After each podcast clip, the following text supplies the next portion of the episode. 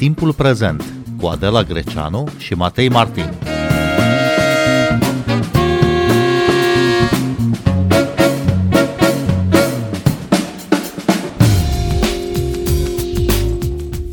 Bine v-am găsit! Noi suntem Adela Greceanu și Matei Martin și invitatul nostru este Florin Lăzărescu, director artistic al Festivalului Internațional de Literatură și Traducere de la Iași.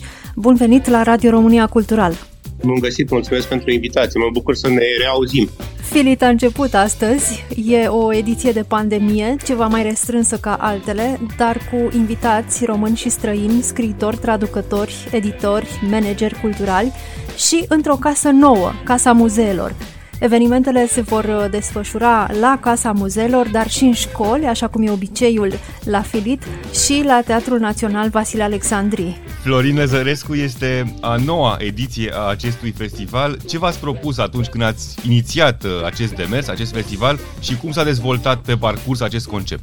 Simplu spus, să arătăm că și literatura poate fi un spectacol și poate să aducă public foarte, foarte numeros. Și noi avem pe număratele la o ediție normală peste 20 de mii de oameni în public. Și noi cu bumții bumții, literatura se recunoaște, nu e la fel de spectaculoasă precum un festival de teatru sau de film, de exemplu.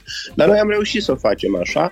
Asta mulțumită faptului că scriitorii români sunt spectaculoși și pentru că avem public. Că degeaba am avea toate condițiile dacă n-ar fi publicul ăsta minunat la Iași. Să ne gândim că, nu știu, publicul din Iași 80-90% e tânăr ceea ce e extraordinar. Chiar țin minte că David Lodge a remarcat asta, că a spus că peste tot unde merge are săl pline. E obișnuit cu asta, dar era șocat cât de mulți tineri are în public la Iași. Era șocat de asta. E un lucru entuziasmant.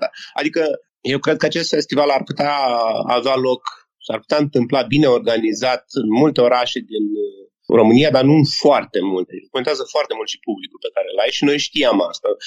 Eu, Lucian Dan Teodorovici, Dan Lungu, știam asta încă din Popirom, am cum stăm cu publicul din Iași, că sunt foarte mulți cititori. Cred că după București, la un moment dat, nu mai am o statistică recentă, dar după București, la un moment dat, era al doilea oraș în vânzările de carte din România, Iași. Se vorbește mult despre faptul că România are cel mai scăzut consum de carte din Europa, că se citește puțin, că românii nu cumpără cărți. E deja un clișeu, un clișeu confirmat însă de datele statistice. În același timp, Filit infirmă acest uh, clișeu, dacă este să ne luăm după ce vedem la fiecare ediție, pare că Iașul e o excepție sau cumva o insulă unde cartea e foarte prețuită. Cum se explică asta, Florin Lăzărescu? Mm, sunt discuții de nuanță, pentru că, într-adevăr, dacă comparăm piața de carte, am văzut la un moment dat o statistică, sunt totuși niște ani de atunci, dar la un moment dat piața de carte în România era la jumătate decât cea din Ungaria, în condițiile în care Ungaria are o populație în jumătate cât noi. Asta e o realitate. Poate că Filitul e un exemplu că, nu știu, dacă ai lucruri bine făcute, lumea citești, adică nu-i numai vina în publicului. Contează foarte mult și ce proiecte și ce programe ai uh, în asta. Pentru că ne gândim așa, avem mai multe proiecte, o structură, în filit, cu scriitori în licee. Am pornit de la 10 și am ajuns la 17 licee. Am ajuns la un moment dat, avem 16 evenimente în paralel la care participau peste 5.000 de oameni și nu copii aduși cu arcanul, copii care se bat să se întâlnească cu Vreau să vă spun că la Hârlău, de exemplu, că mergem și în afara Iașului, sau la Pașcan, deja e o tradiție să se împrietenească cu scriitorii invitați cu vreo două săptămâni înainte și îi așteaptă acolo, deși programul presupune întâlniri de două ore, se stă câte 4-5 ore la un eveniment.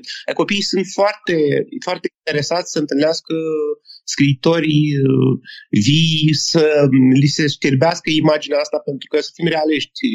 Vine și din școală, din modul cum se predă literatura.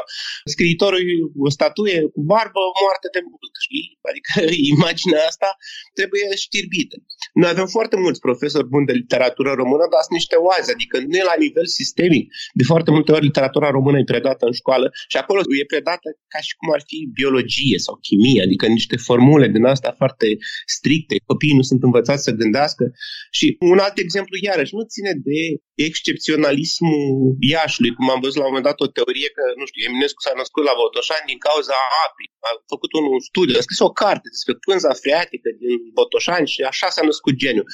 Nu, eu cred că e vorba de, de oameni. Vreau să dau exemplu ale carte unde sunt 3-400 de tineri în continuu pleacă din liceu, dar Nicoleta Munteanu, Emil Munteanu, formează generații întregi. Chiar am văzut, am avut aici la Casa Muzeilor o întâlnire acum vreo trei săptămâni cu Claudiu Comartin și erau copiii de noi. Deci primul an de ale carte erau noi.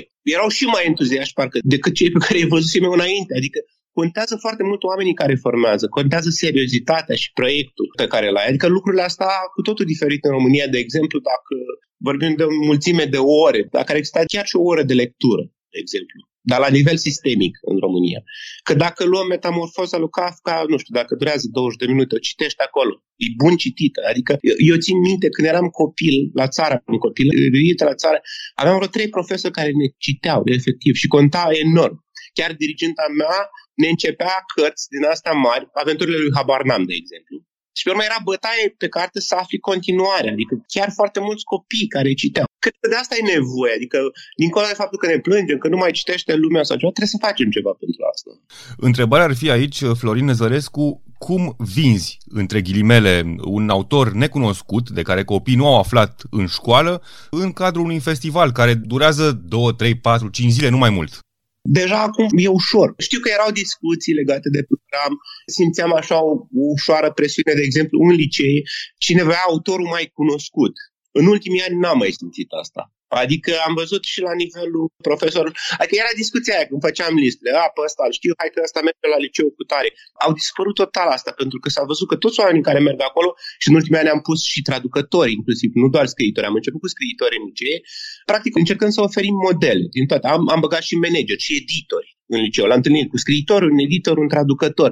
Și dacă oamenii au ceva de spus și chiar au de spus, sunt ascultați cu mare plăcere și e o conversație firească între tineri și invitații Filit. Deci Filit nu mai are problema asta a vânzării între ghilimele unui autor, pentru că deja Filitul e un brand. Am văzut asta și anul acesta. Ne temeam că e pandemia, e condiție certificatului verde, deci automat vorbim de un 30% din publicul ieșean. E aceeași bătaie pe invitație la serile Filit, de exemplu. Cred că dacă aveam cu programul de acum posibilitatea de sală plină, s-ar fi umplut sala fără nicio problemă în fiecare seară. Chiar așa, Florin Lăzărescu, să revenim la ediția de anul acesta, cum e să organizezi un festival internațional de literatură în pandemie? Asta ne-a dat un pic peste cap și ne-a dat peste cap că noi cunoaștem filitul până în pânzele albe, până la cele mai mici șuruburi birocratice. Numai că pandemia a schimbat totul. Noi, săptămâni în șir, am lucrat cu programe alternative. La un moment dat, după regulile vechi, știam că de la 6 la 1000 incidență se interzic festivalurile.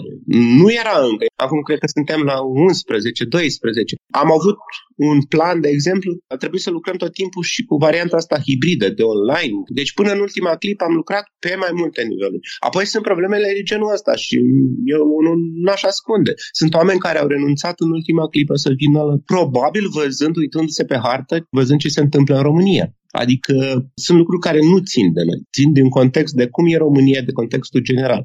Noi suntem foarte fericiți că la fiecare ediție ne-am întrebat ce e nou anul ăsta. Păi cel mai grozav lucru e că se întâmplă, Filip, anul acesta și se întâmplă la o dimensiune foarte mare, zice. Adică în privința invitațiilor români este exact așa cum a fost întotdeauna la o ediție mare.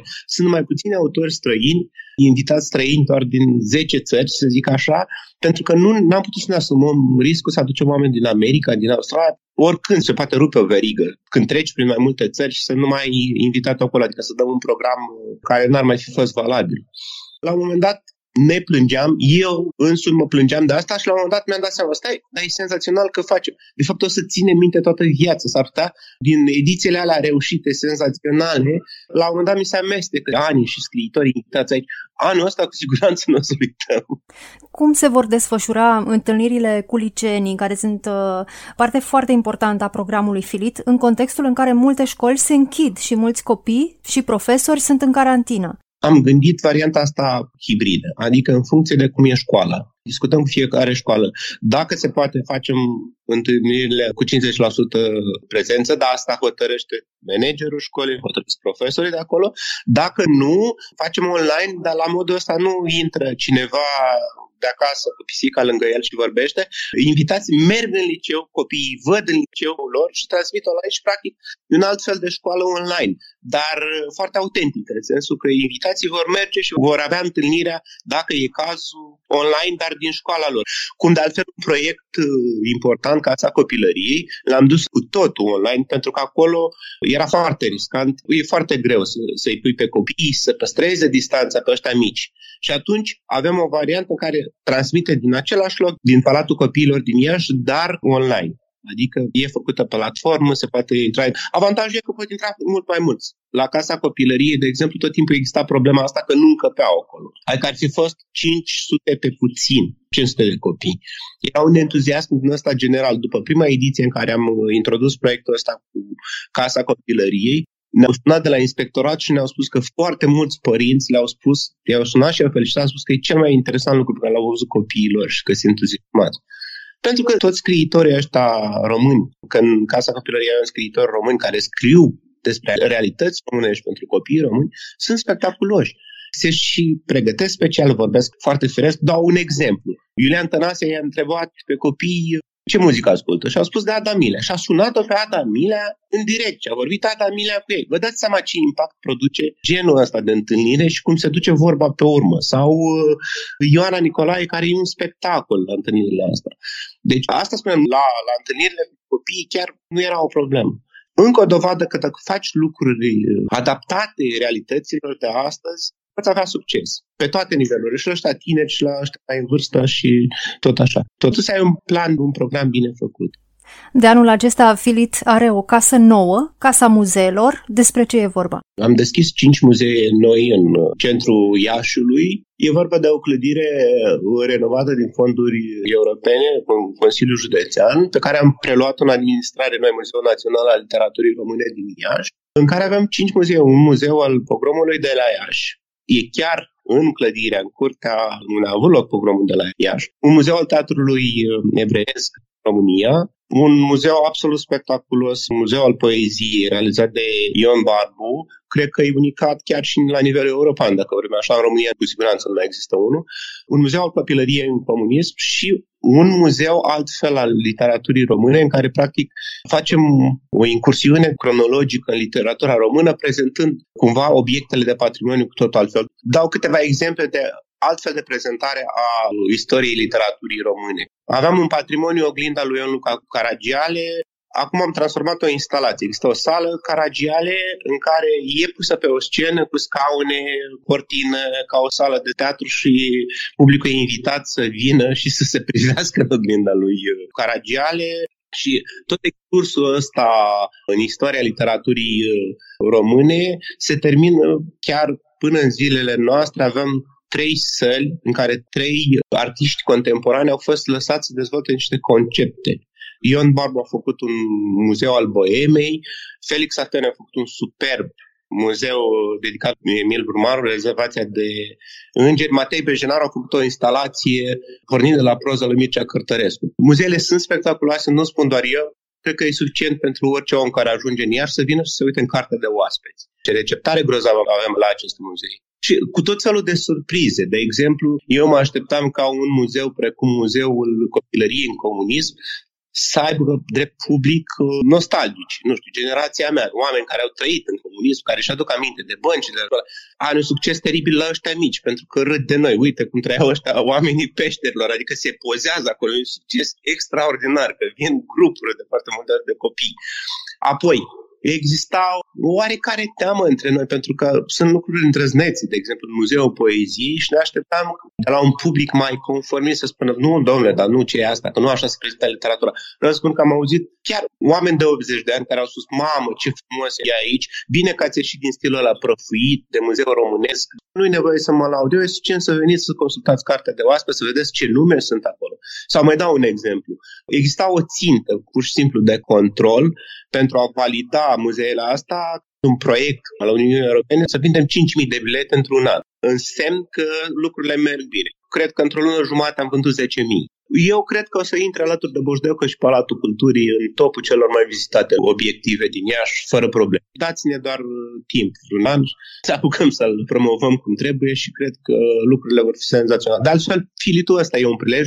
Din cauza pandemiei am renunțat la cortul din Piața Unirii ca să nu creăm aglomerație Și proiectul Scriitori în Centru e aici, în Casa Muzeilor din Iași. Avem o sală mare, frumoasă și aici facem proiectul Scriitori în Centru, cu evenimente în fiecare zi, de dimineață până seara. În fiecare an la Filit aduceți nume mari din literatura română și străină. Anul acesta, de pildă, vine scriitorul portughez José Luis Peixoto. Cum îi convingeți pe asemenea autori să vină la Filit? Care e munca din spatele unei asemenea prezențe pe scena festivalului?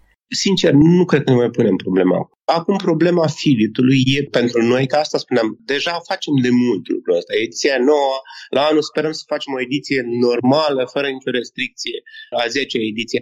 Nu ne mai punem problema. Problema e dacă avem buget. Muzeul Național al Literaturii Române primim finanțare prin Consiliul Județean iar. Întrebarea e dacă avem acel buget și când ne apucăm și în ce condiții. Atâta tot. Când ni se aprobă acel buget, primii ani a fost mai greu să convingi lumea să vină undeva la capătul lumii. Dar acum când ai declarații, de exemplu, de la un laureat Nobel, Gau Xinjiang, care a fost aici și a spus că este rușine că n-a auzit în oraș, cum Iașu, care se întâmplă ceva de anvergura asta, e foarte ușor să convingi. Sunt foarte mulți scriitori, nume mari, care n-a mai fost nevoie să le spunem noi asta. Au zis, dacă aveți nevoie de o recomandare sau ceva, ziceți-mi mie că vorbesc eu să vin la ea. E mult mai ușor acum să aduci autor de anvergură. E foarte multă muncă, într-adevăr, dar uh, suntem obișnuiți cu asta. Sincer, dacă e dintotdeauna și a rămas plângerea noastră într-o e un infern birocratic.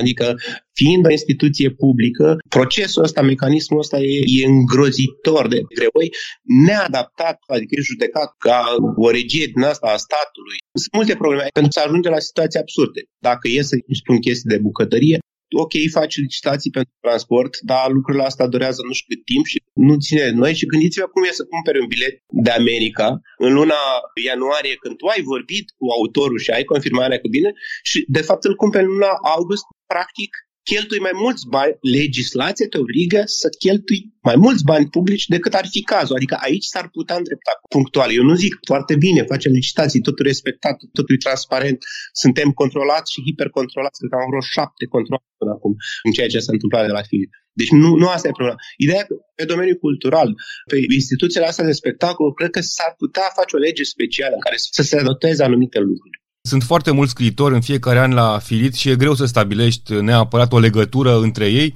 Totuși, Florin Lăzărescu, există puncte comune între autorii invitații anul acesta? Toți sunt frumoși și deștepți. sunt spectaculoși, adică tot timpul am abonament de genul ăsta. Puncte comune, păi și le găsesc și ei. Tot Filitul mizează pe întâlniri cu scriitorii. Aveam câte trei. Anul ăsta am mers pe doi scriitori din condiții tehnice, să fie mai puțin lume, să se poate discuta mai aplicat, cu trei scriitori și combinam un scriitor străin și tot timpul aveam întrebarea asta, dar bun, dar noi cum ne potrivim? Și am spus, o să vedeți că o să vă potriviți, adică cunoașteți-vă și chiar dacă sunteți total diferiți, extraordinar. Și an de an văd chestia asta. Toți cei trei scriitori care se întrebau, dar cum am fost noi grupați, rămân prieteni, rămân în legătură, discută între ei.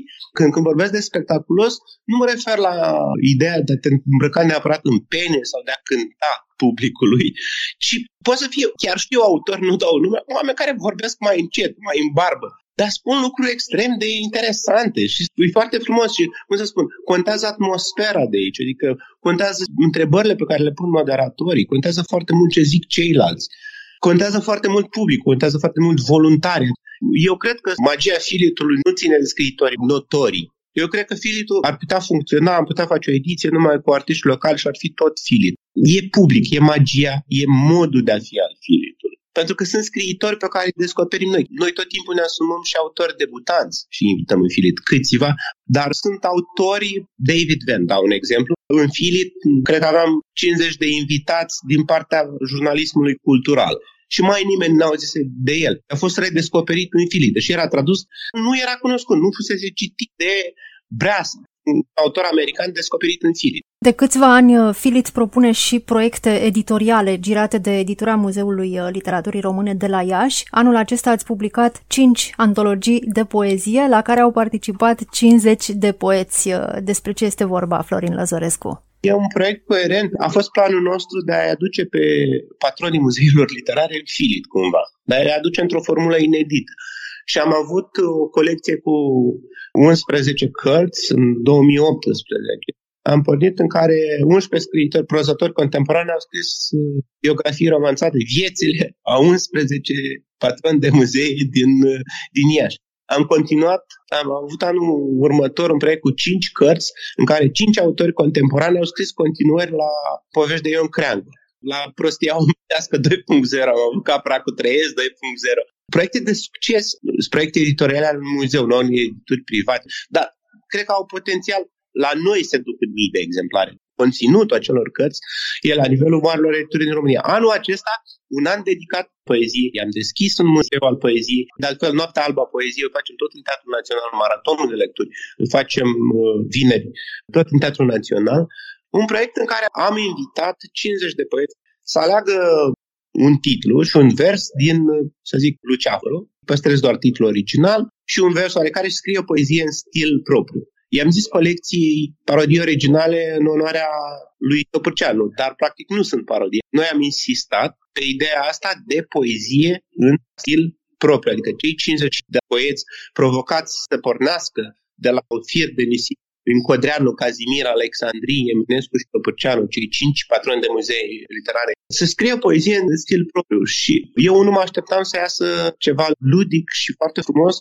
Surpriza mea a fost că au ieșit cinci volume colective de poezie de cea mai înaltă calitate și, practic, cei 50 de autori puși unul lângă altul în ordine alfabetică îți dau și filmul poeziei contemporane, cum se scrie azi poezie. Și o imagine foarte bună despre poezia română. Eu sunt entuziasmat sunt prozator și de multe ori am spus asta în public, nu-i prima dată când spun, mi se pare că poezia română contemporană e peste proza. Una dintre mizele festivalului a fost de la început construirea unei rețele de traducători de literatură română. Ce ați reușit în acest sens, Florin Lăzărescu, în acești 9 ani de filit?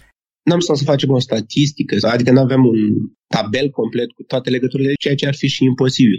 În Filit se dau 200 de interviuri, numai interviuri Așa. Dar gândiți-vă câte întâlniri sunt, nu le poți controla. Niciun om din echipa Filit n-a apucat să vadă vreodată Filitul ca coadă, cum vă spuneam mai înainte. Au fost cazuri de 16 elemente în paralel. Dar semnale avem, eu tot dau exemplul ăsta pentru că l-a spus și l-a asumat pe scena Teatrului Național Tatiana Țibulea, care e un autor de mare succes. De exemplu, e bestseller în Spania, dar în adevăratul sens al cuvântului, că vorbim de nu știu câte ediții. E o vedetă în Spania, Tatiana Țibulea. Ea a spus că când a luat premiul licenilor, după vreo 2-3 ani de la prima invitație în Filip, ea a fost descoperită în film, că practic era publicată la editura Cartier din Chișinău, nu avea o distribuție extraordinară, era cunoscută de o elită de aici din, din România și foarte apreciată. Dar aici și-a stabilit primele contacte și a mai tradus în nu știu câte limbi. Deci un exemplu de succes. Dar știu foarte mulți autori care efectiv s-au întâlnit cu traducătorii sau cu editorii și au stabilit contacte. Am văzut sub ochii mei cum, de exemplu, autorul s-a întâlnit cu editorul și a zis hai să luăm și cartea asta. Adică asta s-a întâmplat sub ochii mei cum să spun, intermediat așa într-o discuție din aia de trei minute. Le-am făcut cunoștință că ei vorbiseră pe mail, dar nu s-au întâlnit față în față, au spus hello, două vorbe și au zis îmi dai și cartea următoare? Da, cu cât? Cu atât. Și așa a rămas. Adică altfel e întâlnirea față în față decât uh, una impersonală pe mail, că nu știi cum să te adresezi. Altfel vorbesc cu oamenii când se văd față în față. Florin Lăzărescu, mulțumim tare mult pentru interviu. Filit 2021 a început astăzi la Iași. În edițiile de joi și de vineri ale timpului prezent vom reveni cu vești de la Iași. Mulțumim mult! Noi suntem Adela Greceanu și Matei Martin. Ne găsiți și pe platformele de podcast. Abonați-vă la timpul prezent pe Apple Podcasts, Google Podcasts și Spotify. Cu bine, pe curând! Thank you.